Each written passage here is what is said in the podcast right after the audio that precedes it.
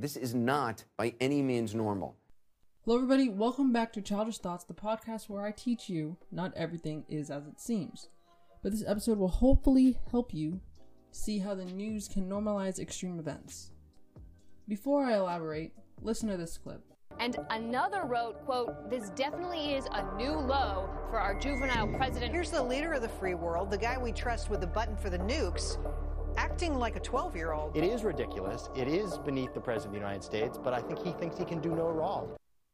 Now, I know what you're thinking. These news reporters are saying straight up facts about Donald Trump.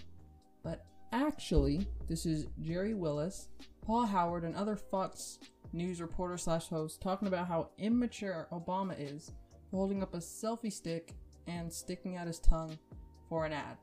Oh my god, such a big deal. When it comes to the news, we see certain stories that provoke a reaction, and we also see some stories that don't really phase us at all.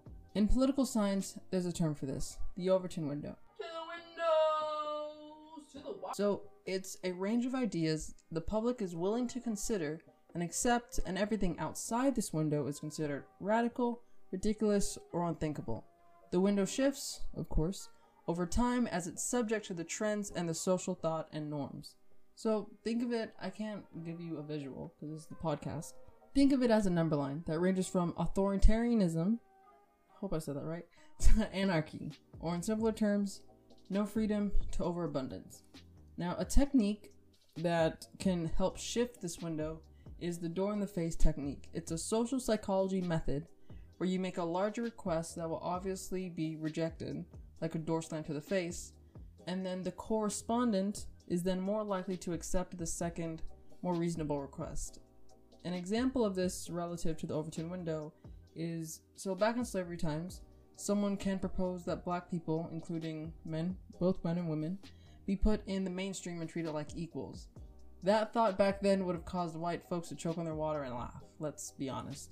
However, that thought pressurized by civil rights leaders, activists, and slaves slash blacks themselves, that caused the abolishment of slavery, then Jim Crow laws, then we finally get our rights, both men and women.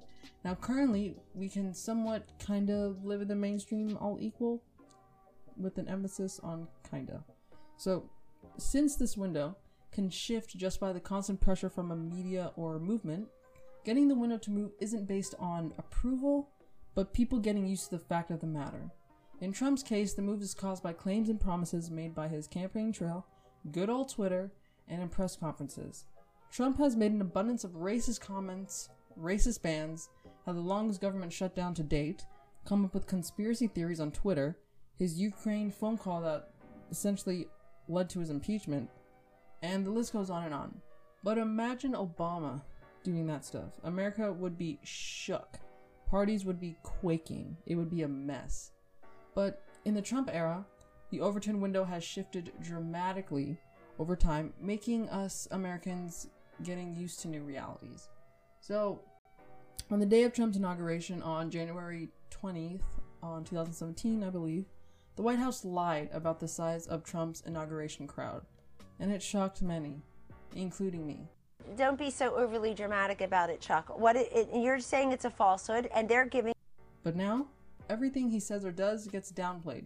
You see that in news coverage. Donald Trump was positive. He said African Americans have fought in every single war. They've raised the national conscience. Maybe you guys didn't hear that because you don't want to hear good things from Donald Trump. He was very good today, and he was on the cutting edge of civil rights when at Mar-a-Lago he started out his presidency pretty much the first words out of his mouth where I want to be a president for all races and religions. He's going to work for the American people and he's not going to be baited into these traps you are trying to lay and the left are trying to And in press conferences. President said this morning that this is not an original Trump thought um, and it is not. The president said he's going to override the governors. Under what authority would he do that? And to your point, he said several weeks ago, this is all up to the Well, I think you're posing a hypothetical, and I think we can all hope that we see governors. override the governors. You're posing a hypothetical, though. You're assuming that governors are going to keep churches shut down and keep mosques shut down and keep synagogues shut down. Uh, that is a hypothetical question, and we uh, will leave it to these the faith communities to reopen. said if governors don't we'll listen leave it to him, faith communities to reopen. And Kristen, I think we can all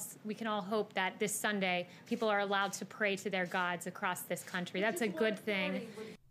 Usually, people who supported every fallacy and outrageous claim this man said would be placed so far away from the Overton window, you couldn't even see them. But as the Trump era gained headway, the line would get wider and wider and wider, and the Overton window. Overton window!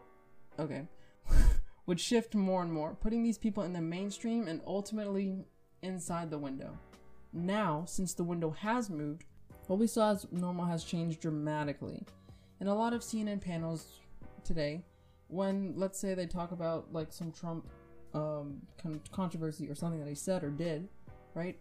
We now see Trump supporters or Trumpists, sounds like a the brass, whatever, and anti-Trump conservatives. So, in roughly most political debates, we see a left and a right side, and that point is almost always identified. So now, the anti Trump conservative is speaking on the terms of quote unquote the leftist side. Because of this, we watch the news and media with lowered expectations. For Republicans, it doesn't matter if you can lead or govern well, as long as you're not Trump, you're solid. So the bar has been set so low that there was no room inside the window to have a real political debate about policy or events. For example, both the 44th and 45th presidents, Obama and Trump, have governed slash is governing through virus outbreaks. Obama with Ebola and Trump with this COVID 19. So when it comes to Obama in the 2014 2016 Ebola outbreak, there were 11 total US cases and only two deaths. Republican Senator Ted Cruz said this.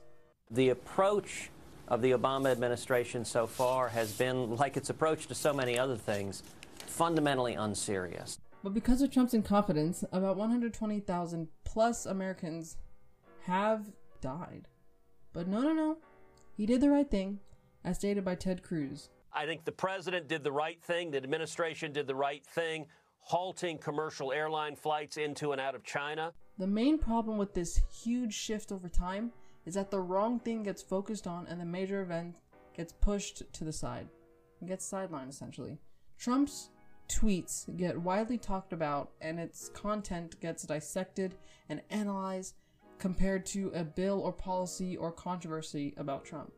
So we focus on essentially what this idiot is saying on Twitter, right, the social media website, instead of what he's actually doing and contributing to America as a whole.